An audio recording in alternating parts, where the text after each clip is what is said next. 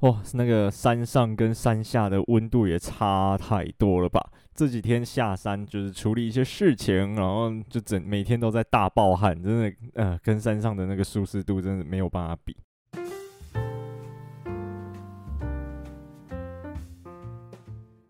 Hello，大家好，欢迎收听《登山者日志》，我是 Yusuke。哎，那个大家知道，就是茶叶啊，呃，它基本上都是同一个物种。就是红茶、绿茶、乌龙茶这三个茶，它都是同一个物种的茶叶，然后只是因为它后制的过程、处理的方式不同，所以它才会产生不同风味的呃茶饮吗？大家知道这件事吗？就是清茶，就是我们讲绿茶嘛，它就是没有发酵的茶，然后呃乌龙茶它就是半发酵嘛，然后红茶它就是全发酵，就是但主要是差在这边，然后可能还会差在它。揉球就是它揉制的形状的差别，例如说我们看到的乌龙茶，什么呃大禹岭乌龙茶、阿里山乌龙茶、啊、这种，它大部分都是揉成球形的。那有一些红茶，诶、有一些红茶是弄成是条形的，就是就会不太一样，就是它的形状可能有差。对，然后绿茶我有看过球形，也有看过条形，不一定。对，就是它后制的过程不一样，才会产生不同风味的差异。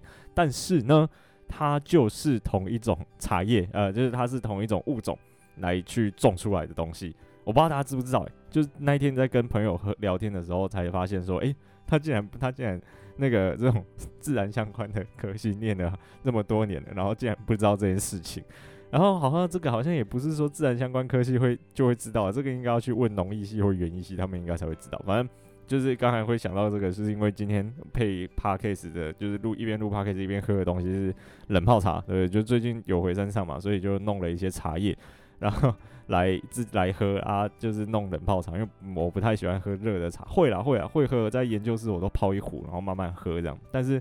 就是可以喝冷的，我就想喝冷的，很热，山下真的好热。就觉得哦天啊，那个这几天下山，那个每一天皮肤都像火在烧一样，很闷很闷，然后很热。那下完雨之后，那种黏腻感就整个跑出来，跟山上完全不一样哦，还是山上比较舒服。然后最近在准备的一个大事，就是我想要再去念一个硕士，对，就跟呃社会科学有关的硕士，因为之前是做自然科学嘛，然后最近就是要为了一些。呃，未来的发展，所以要再去念一个硕士啊，呃，可能最就是今年会考吧啊，看明年有没有办法入学，希望会考上。最近真的是头脑用到极限呢，因为做自然科学跟做社会科学的概念又完全不一样。我们之前做自然科学就会有一些 data 嘛，就是会有些数据，然后我们可以去处理它，去分析它，然后再去说故事，就是就是用数据来去说我们的故事。啊，呃、欸，怎么讲？就是去我来去表达我们的研究，跟我们想要证明或者是验证的一些假说。那社会科学它很不一样的是，它很着重在文献爬书的这一个工作上面。就是我不知道大家有没有去翻过社会科学跟自然科学的论文，会发现说，科自然科学论文里面有时候会有很多图、很多表，例如说什么分析的呃跑出来的图，然后呢，什么东西它的数据的表。就是这样，很多很多图跟表，然后文字的叙述可能占的比重啊不是那么的大，就是它会叙述这个结果，或者是会去讨论，会去呃做比较，但是它的呃比重占比不是那么的大。但社会科学就不一样，社会科学整本就是厚厚的一百多页，满满的全部都是字，没有表，没有图，顶多就是什么。呃，他们有一些会做构面跟像度的分析嘛，那可能会有不同构面跟像度的表，但是那个表里面全部都是文字，它那个还是字，它那个虽然它是表，但是里面全部都还是字，没有任何数据或者是没有任何图呃图的东西啊，流程图，但流程图里面也都是全部都是字，是这样。然后，所以最近就是在不停的在呃爬书跟归纳我未来要想要研究的题目的过去的发展和过去的呃文献啊，像就是大家知道嘛，那个科学论文写作就是呃可能前言、文献回顾、材料的方法。那我因为我现在在写的是研究计划，所以会有一个预期结果。对，然后我现在目前大概有个方向，然后目前反正就一直在写了啊，哦，真的很累，因为要一直看文献那个。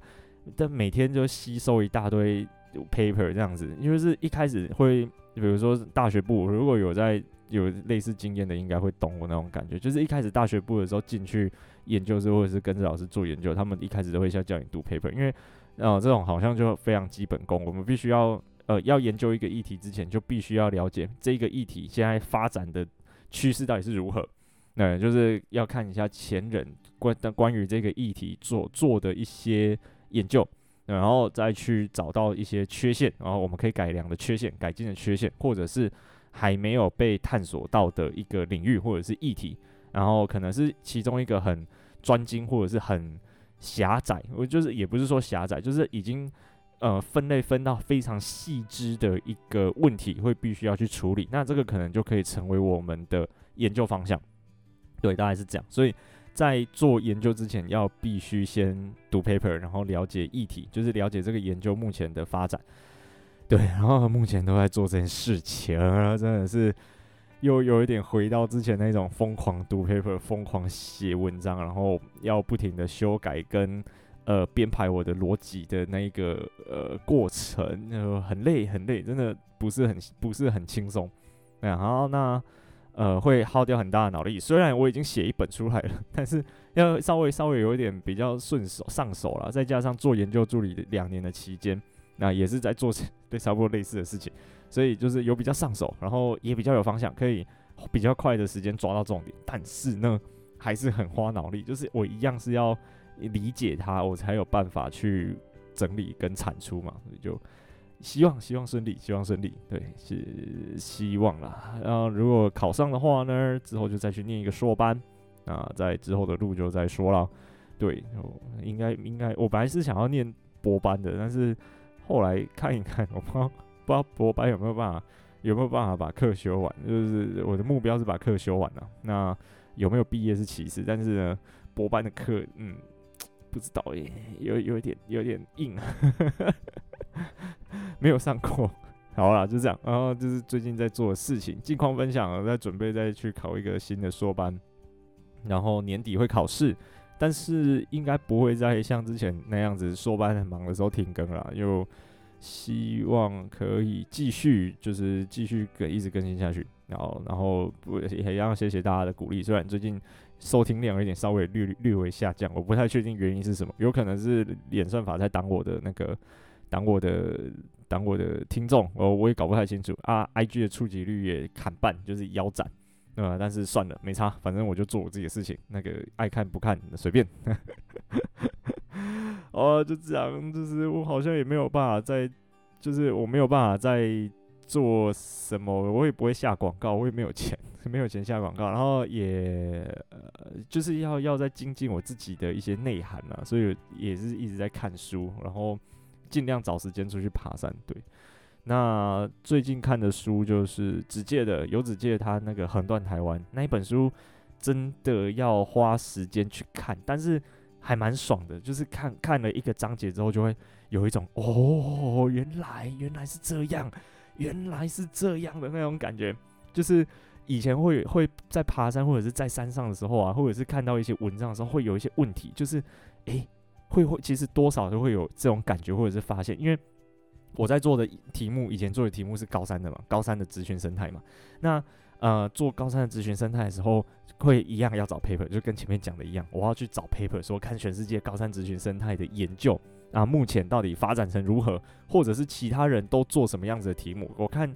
这之前的结果看一看，找到出来的就是八成，大家大部分大部分都是讨论温度，因为我们讲全球暖化就是第一个就是温度上升。对，然后所以我我们就一开始从温度去着手，结果发现，诶，温度对台湾来说不是最重要的。哦，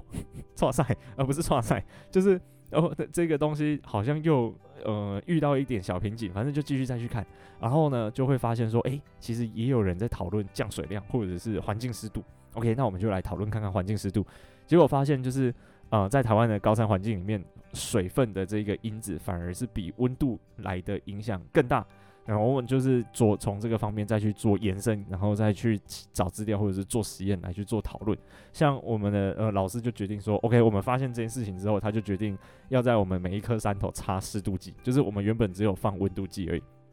然后呢，就决定多新增一个湿度计，因为其实我们原本的那个水分资料其实是比较缺乏的，因为我们没有做呃湿度的测量，等于说我们只能用一些，比如说卫星遥测，然后或者是 Google Earth Engine 上面有一些开放的资料，然后来去做推估啊，但是那个尺度其实算大，就是等于说精准度没有到想象中的那么好。对，然后我们就必须要自己架自己的湿度计来去测量这个现象，或者是测量这个呃状态到底是怎么发生的。然后就这样，就是希望之后累积起来的资料还可以再做更进一步的分析，因为其实我们现在就有发现一些蛮明显的特征，或者是蛮明显的变化了。就是说，呃，可能有一些比较喜欢潮湿环境的植物，然后它就在最近这几年的优势度就下降，那可能就是跟呃水分环境越来越干，就是的呃这个现象有关。其实大家稍微看一下，就是在北北回归线这个纬度带，就是二十三点五度的这个纬度带。基本上大概就只有啊台湾啊是一个比较潮湿，呃不是说比较潮湿，极为潮湿。台湾可以说是一个在全是放眼全世界最很潮湿的一个地方，可以排进前十名的那一种，可能排进前五名都不是问题的一个地方。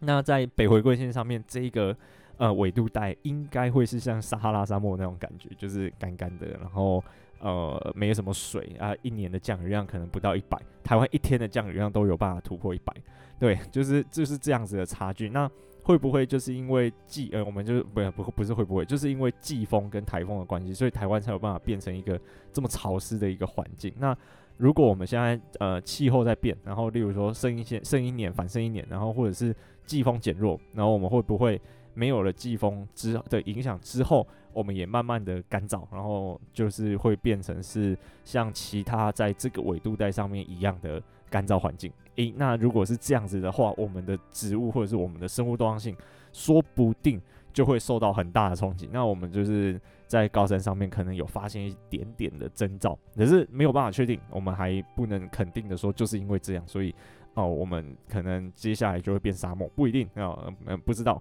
所以就还要再继续观察，然后继续去研究，看看到底是发生了什么事情。对，就啊 讲太多了，反正就这样，就是呃，在读横断山脉的，哎，横断台湾的时候，就会有这种感觉，就是说，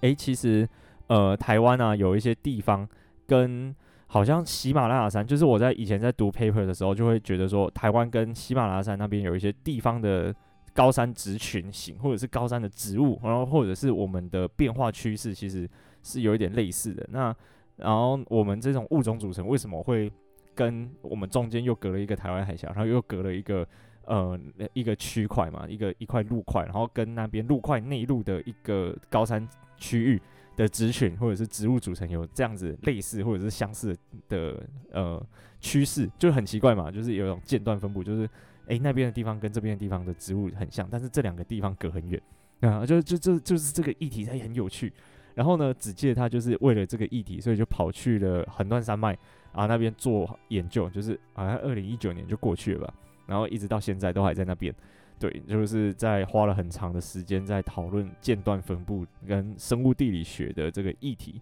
然后呢，就把他的一些研究成果，把它写成比较科普性的文章，就把它编成《横断台湾》这本书。我的理解应该没有错，对，就是就是这样，就是这样一本书的诞生。所以里面有很多很有趣，然后呃，可以可以解答台湾物种组成，或者是呃山上这山区的环境会有这样子呃产生这样子一个特殊性的原因，就是这本书里面会有一些成果，然后也有一些推测，就是蛮值得大家去读的。如果你是对高台湾的高山，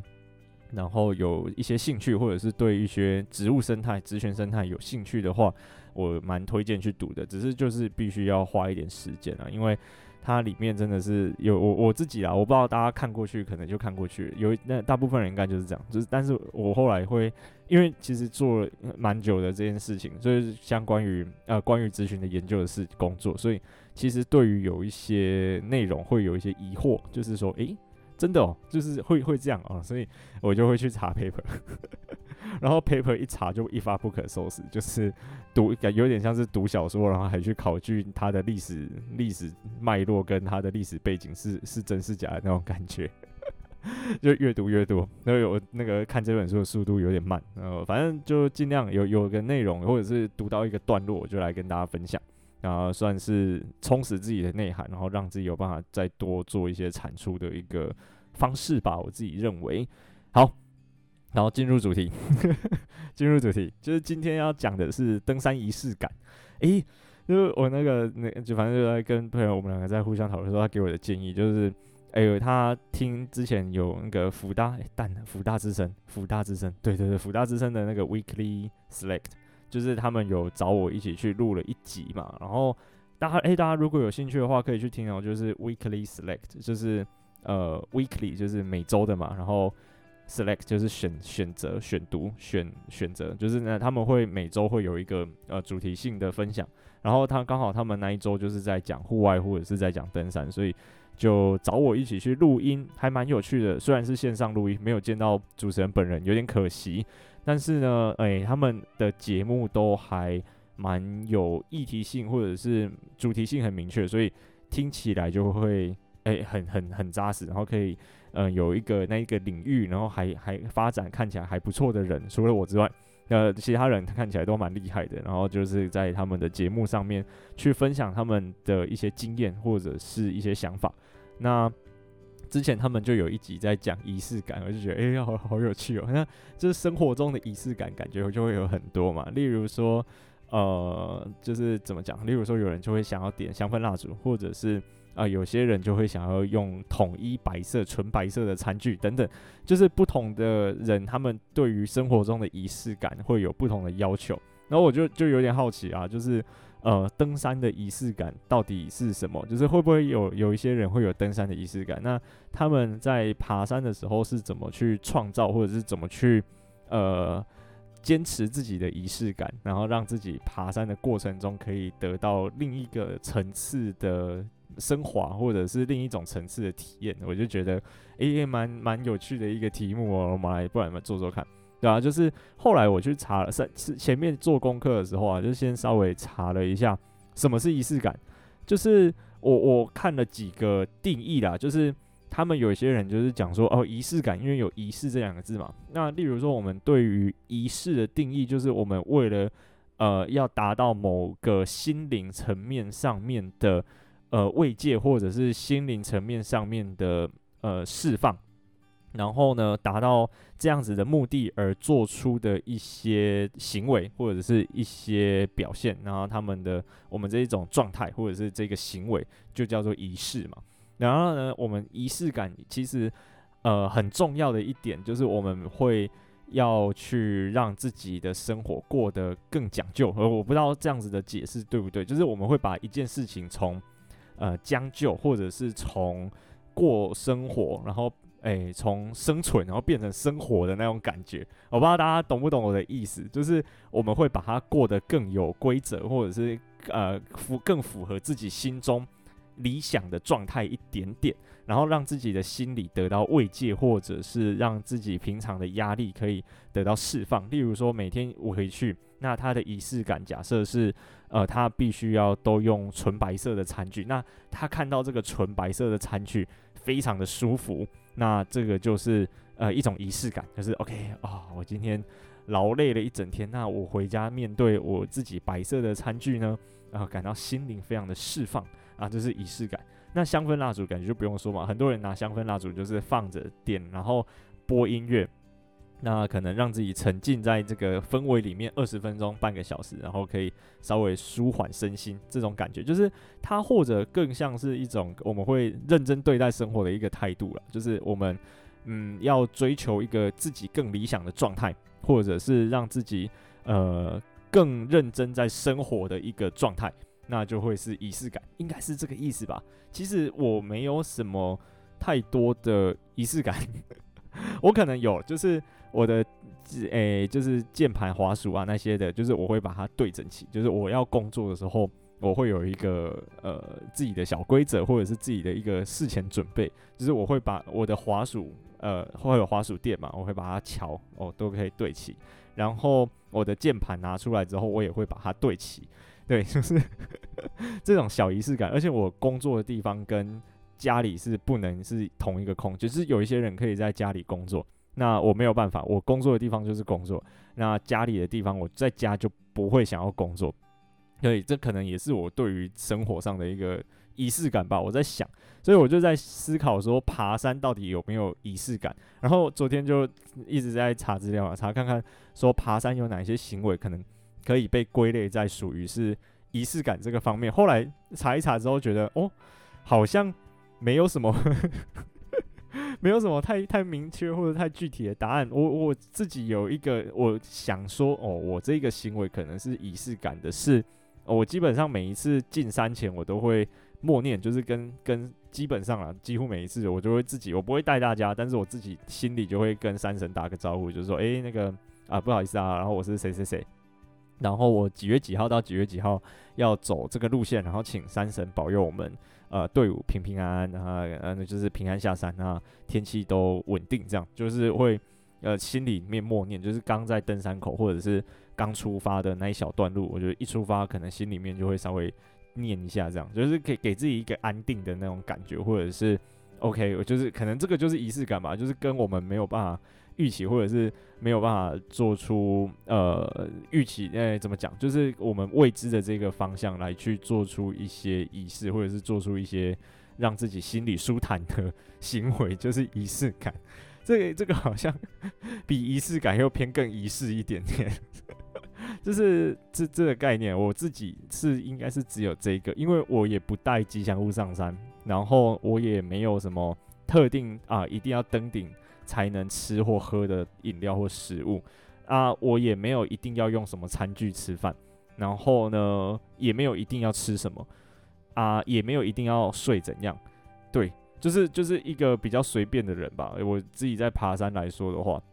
因为我就没有什么仪式感啊，可能有一个我坚持我一定要有枕头，就是我我可以没有好的睡垫或者是没有好的睡袋。但是我不能没有好的枕头，我觉得枕头是真的是我睡觉里面最重要的一个东西耶。头下面没有一个东西靠着我，那一天晚上一定睡不好。因为以前就是我可能想说啊，就随便省个重量，或者是呃忘记带，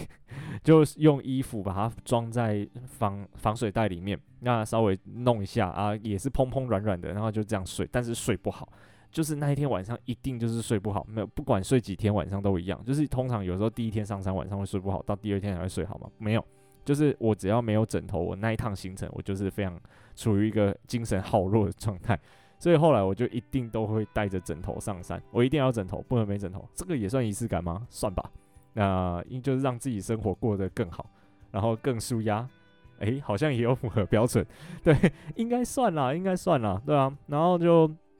呃，征询了一下大家的建议，然后有有一个，诶、他第一，我来念一下大家的那个留言，就是回复。第一个就是说登顶冠，我看蛮多人会准备登顶冠的哦，就是一个也应该算是一个自己达成这个目标或者是完成这一趟行程啊最高点的一个庆祝，让自己就是呃可以释放一下，OK，我成功了这种情绪吧，应该是这个概念吧，就是登顶冠。然后我就回复他说，诶、在。可乐可乐鞍山喝可乐，超多人在可乐可乐鞍山喝可乐，我每次看到都觉得超可爱的，就是真的 台湾那种那一系列，就是那一个区块的山名都很好笑，也不是说很好笑，它就是用呃原住民的那个名字翻过来的嘛，就是直翻成中文然啊，所以音译啊，所以就会诶、比较有趣，像乌妹浪胖山什么。啊，一溪琴马字啊，这种呃呃 很有趣的啊，也很难记，很容易念错的这个山名，呃就普洛西阔，呃对，就很很还蛮好玩的。然后可乐可乐鞍山，然后在上面喝可乐。那我不知道哎，他还有想到什么其他的山是有办法跟他们的饮料做搭配的吗？可以可以来跟我说一下。对，登顶冠是一个还蛮多人的。第二个哦，这个就高级了。他说他煎牛排，我以前都会带。肉上去煎，就是比如说，哦，我好像很久很久以前，不知道个个位数级数还是十位数级数的时候，呃，就是十一开头是十位数一字头的时候有讲到，就是呃，在嘉义有一间很好吃的，呃，那叫腊肉，对，然后它只有过年期间有卖，所以每次过年期间的时候都会买个好几条出来起来囤，然后呢，那个腊肉不像是全联的那种。就是呃烟熏五花肉或者什么黑胡椒五花肉那种腊肉那样，它那个腊肉是很认真的腊肉，就是我们在呃煮之前还要先泡水，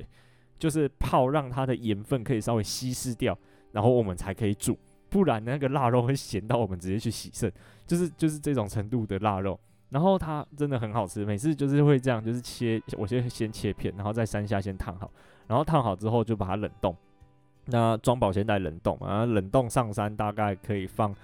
呃，到七天到一个礼拜不是问题，就是拿出来，然后弄一点葱段啊，再下去炒，那个东西真的好吃到爆炸，就算不炒，直接把冷的加进干燥饭里面去泡，或者是去煮。弄出来的东西也非常好吃，那个真的是那上次之前有几次带上山，就是每一次都会被大家扫光的那种程度，就是呃那那一阵子都会带，那后来就比较懒，然后后来就算了，肉可能呃蛋白质可能就用什么高蛋白粉来代替。哦，CP 的那个高蛋白粉真的很好喝，就是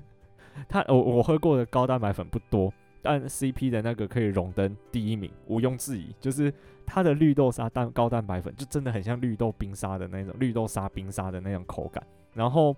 呃焦糖海盐也是那一种，就是焦糖海它真的会有点咸咸的，然后很甜甜甜的。啊，上面可能因为泡到高蛋白粉的时候会摇嘛，上面多少会有一层泡泡，那个喝起来超像那种就是慕斯口感，就是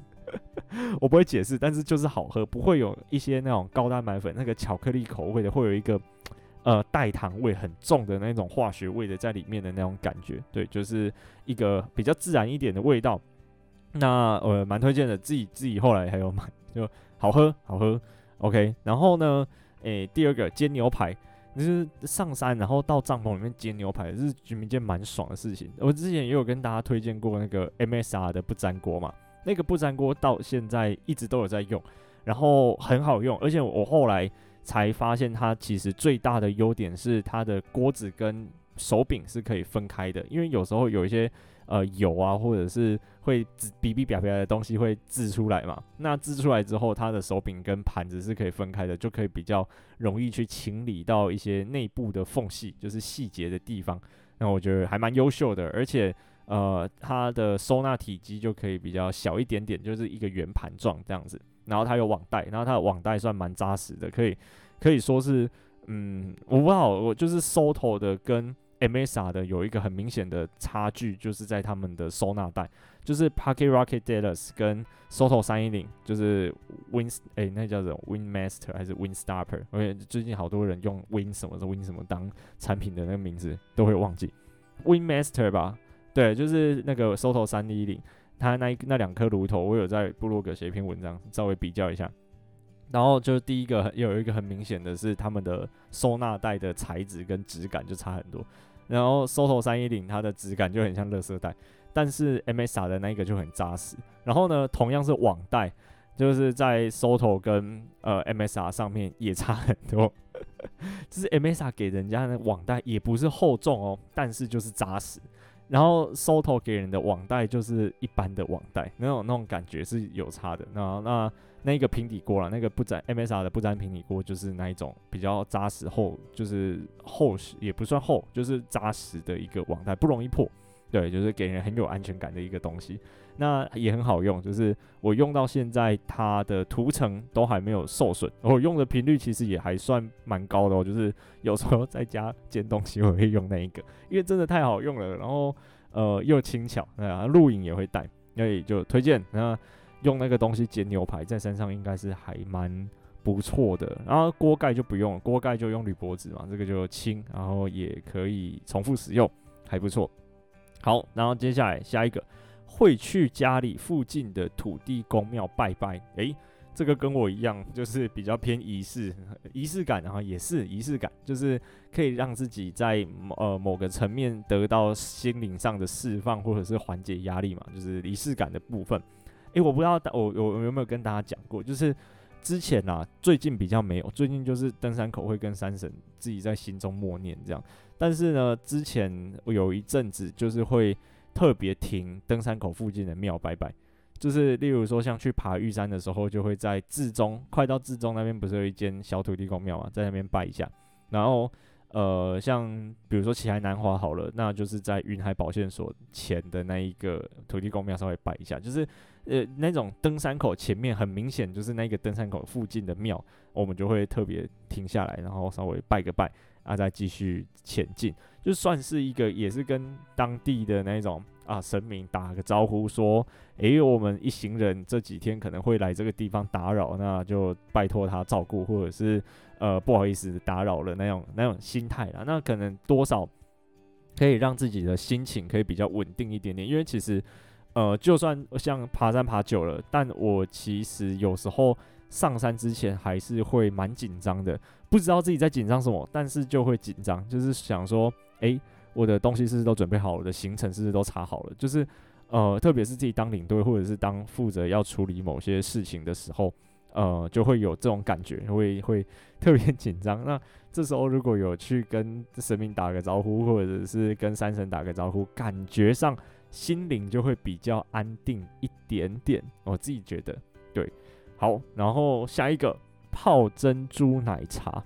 诶、这个真的很赞，我真的觉得超棒的。就是之前也是非常久以前的集数有跟大家讲，就是全年有在卖那种呃小包装的珍珠奶茶，珍珠不是奶茶，珍珠小包装的珍珠，然后它就是隔水加热就可以呃变成还原成正常的珍珠，有点像大家去 Seven 应该没有人去 Seven 点珍珠奶茶吧？就是 Seven 的珍珠奶茶也是用那个做法做出来的，所以说。我就会之前我也会带奶茶粉，然后跟那个珍珠，然后真空包的珍珠，然后在山上的时候就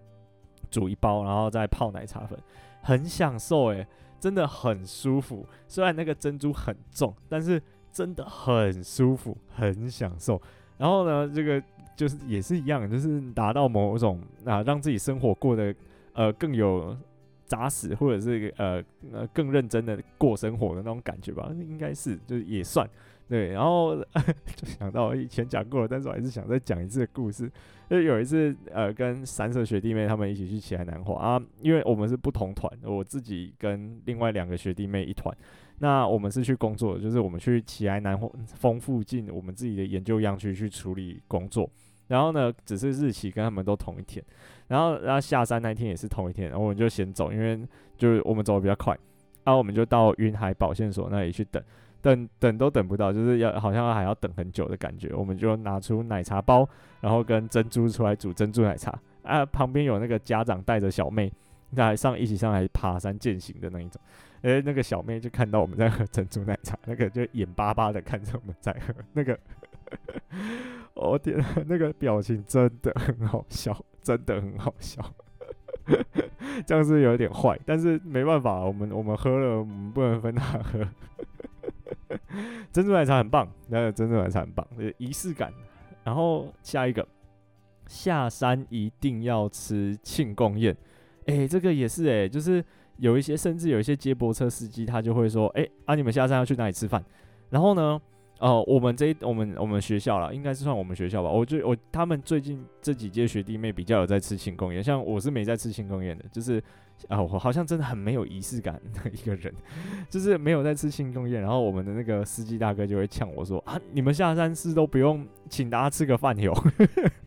他就说你们上山也不是去玩呢、你们是去工作，那么辛苦啊，下山也不吃个饭，那那种感觉就是下山一定要吃庆功宴。我发现有一些人也会有自己的庆功宴名单呢，就是，呃，我觉得之后可以来做一集，就是登山口附近的推荐店家，或者是登山口附近推荐庆功宴必吃之类之必吃美食，说不定会可以做到一个哦，还蛮多内容的哦。因为因为像那个宜兰下去嘛，就会有很多那种合菜餐厅，我发现很多都是从宜兰下去，可能要回台北之前，然后去宜兰那附近的那种合菜餐厅。然后好好大吃一顿，然后再回台北，或者是像什么花莲啊，然后南投竹山那边也会有。而南投竹山那边应该大部分都是吃汤阿给吧？我在想，对啊，就是很多人都会有自己的口袋名单，然后跟必吃餐厅。下山吃庆功宴很赞诶，就是感觉就是哎、欸，我们又成功完成一个里程碑，或者是呃走完一条路线的那种感觉。我觉得会蛮凝聚整个团体的向心力吧，应该会吧，就是大家会。呃，特别的呃，感谢这一次的行程，应该就是这样。就是我我不知道，就是之前有一次 演讲，就不是演讲，不是我在演讲，是我去参与一个活动的经验是，那个活动越晒，就是行程内容越困难，那他们事后的感动，或者是事后对于这个活动的回忆就会越深刻。我不知道大家有没有这种体悟？或许或许就是这样，就是有一个结束的分享会，就是通常我们那种活动嘛，就是很客单的活动结束前都会有一个分享会嘛，例如说什么小组分享，然后围圈圈，然后互相分享这一次的一些体悟或者是一些感想，然后呃，这个说不定也是一种仪式感，就是我们 OK，我们成功的把这个挑战一起结束掉，虽然很很困难，但是我们一起把它克服了。爬山应该多少也会有这种感觉吧，因为爬山不可能不累啦。那个哦，我张景怀我不知道，但是我会累，就是呃，爬山一定会累，然后一定会有比较辛苦的地方。那如果我们下山的时候一起去吃个庆功宴，感觉就是 OK，慰劳每个人这一趟行程的辛苦，然后我们成功了的那种感觉，就是也是一个蛮有仪式感的一个行为。会，然后下一个。会把饰品、指甲油之类的都摘掉算吗？算吧，应该算吧。就是一个改变平常行为，或者是你有认真在对待你的生活的一个行为，那应该就算是仪式感了吧？算算算算算算。然后我不知道大家上山的时候会不会带一些，讲到这个，就是上山的时候会不会带一些小饰品呢？就是有一些人会带挂挂个玩偶什么的在背包后面嘛，或者是特别带个项链。像我这我的话，我是会在背包里面放。之前去参加北大武山成年礼的时候，结束之前，他们有送我们一人一个，就是刻着三名，我们会抽三名，就是像抽到什么呃三名，然后抽到谁抽到什么三名这样子，然后可能会有一些昆虫，然后或者是自然现象，例如说风，然后雨啊这种啊鱼，fish 那个鱼，然后 或者是蜻蜓啊类似这种东西，就是会有一些三名或者季节。啊，也是一种三铭啊，然后我他就会把我们的三铭刻在一个石头上面，然后把那个小石头串用皮革线串成项链，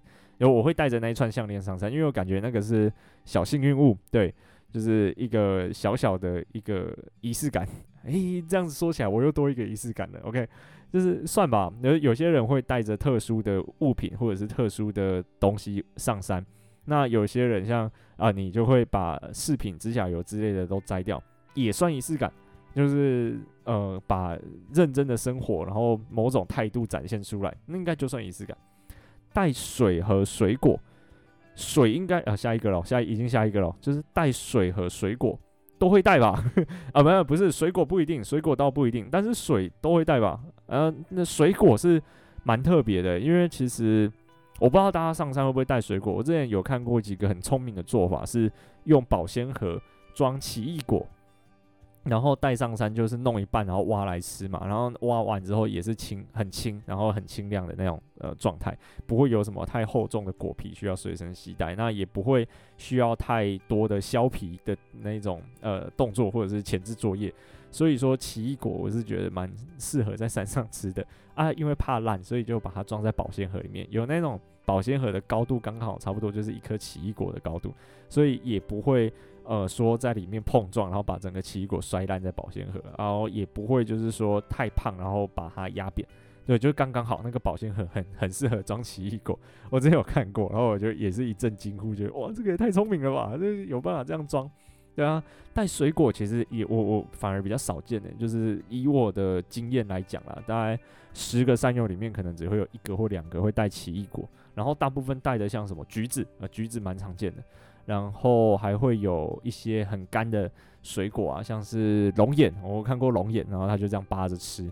只是龙眼就是果肉少，籽又大颗，皮又厚，对，这这个真的只是比较方便携带而已，然后苹果的也有。那苹果就是削皮嘛，或者是它就整颗啃。小番茄，小番茄的也很多，小番茄也很方便，就是小番茄也是一样，装在保鲜盒里面啊，一颗一颗吞，还不会有厨余，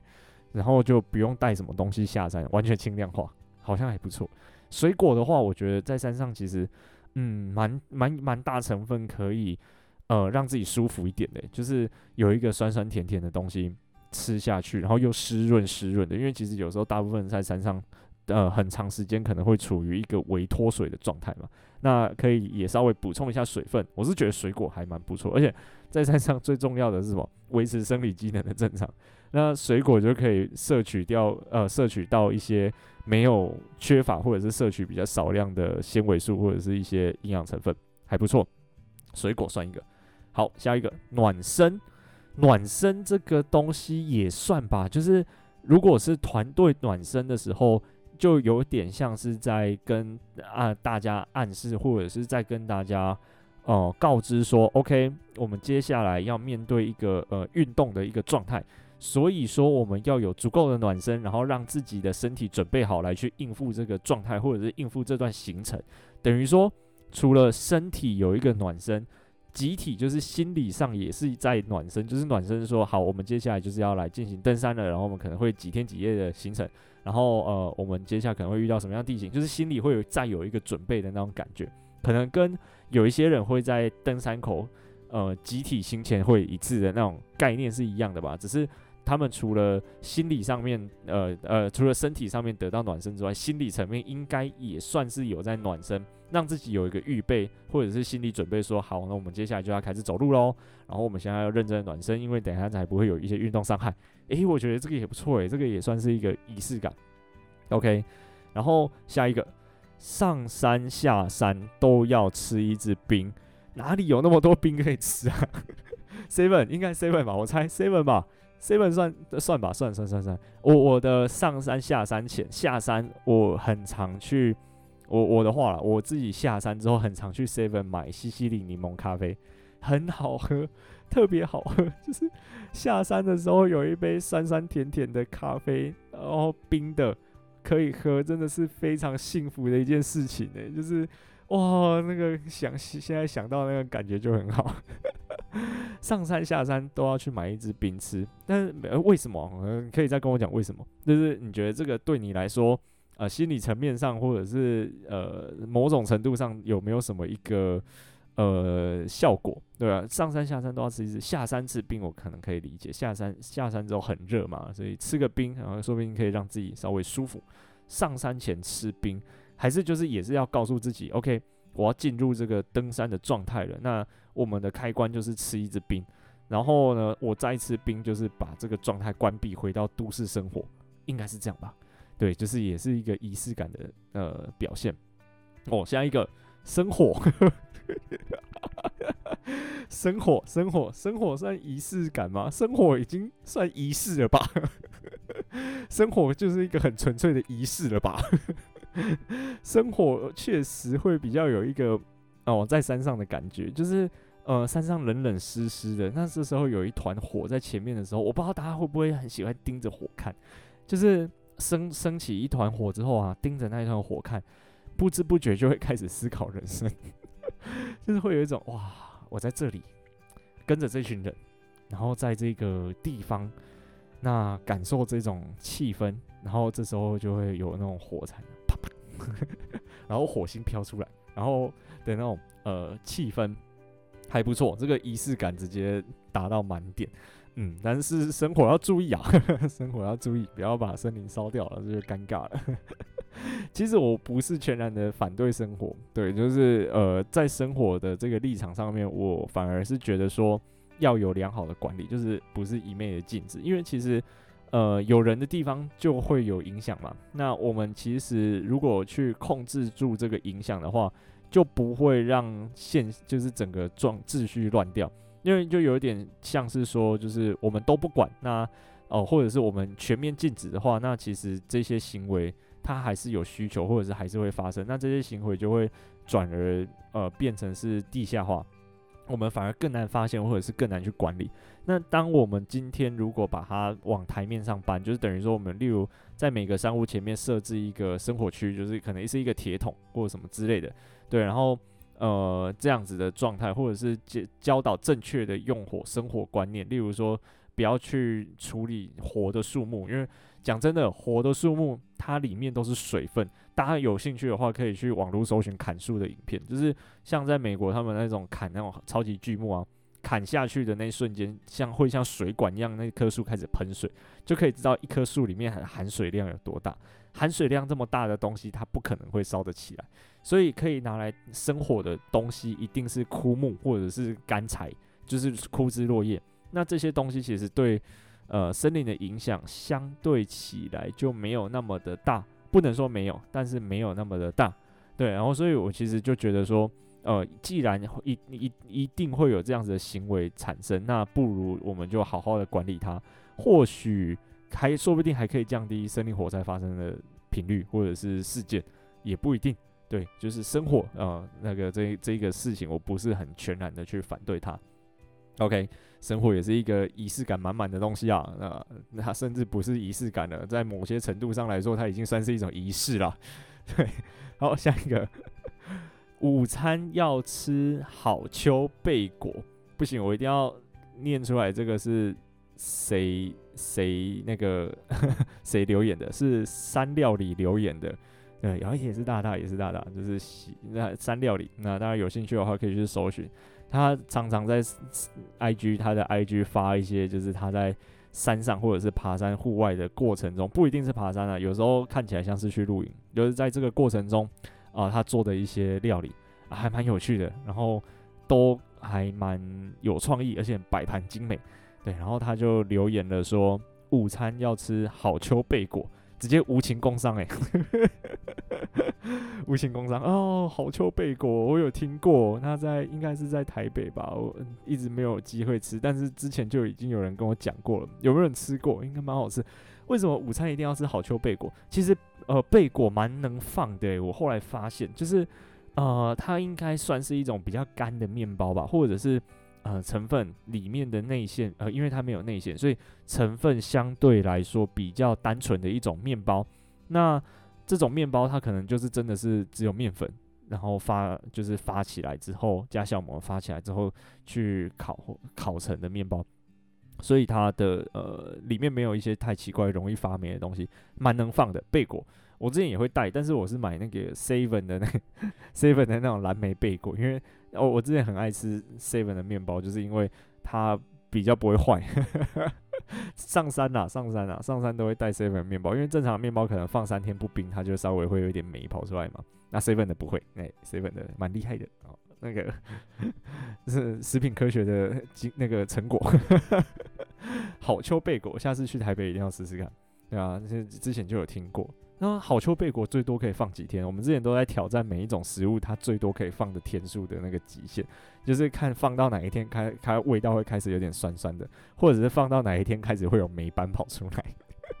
我们都在实验这种事情，然后就可以知道每一种食物的极限，像是什么叶菜类，呃，OK，可能四天，哦，OK，那就到极限。然后地瓜叶可能稍微再短一点点，这种就是会去实验说，哦，每一个食物它最多可以呃存放几天。然后高丽菜不用讲，高丽菜放到下山都还没坏，对，就是像这样。然后哦，好秋贝果，然后那大家有兴趣还是可以去那个呃山料理，就是他的 IG 看一下，真的会会有一种灵感。就是如果你真的不知道山上要吃什么的话，可以去看看。我从很久之前就有在追踪，就是很有趣的一个呃那个账号。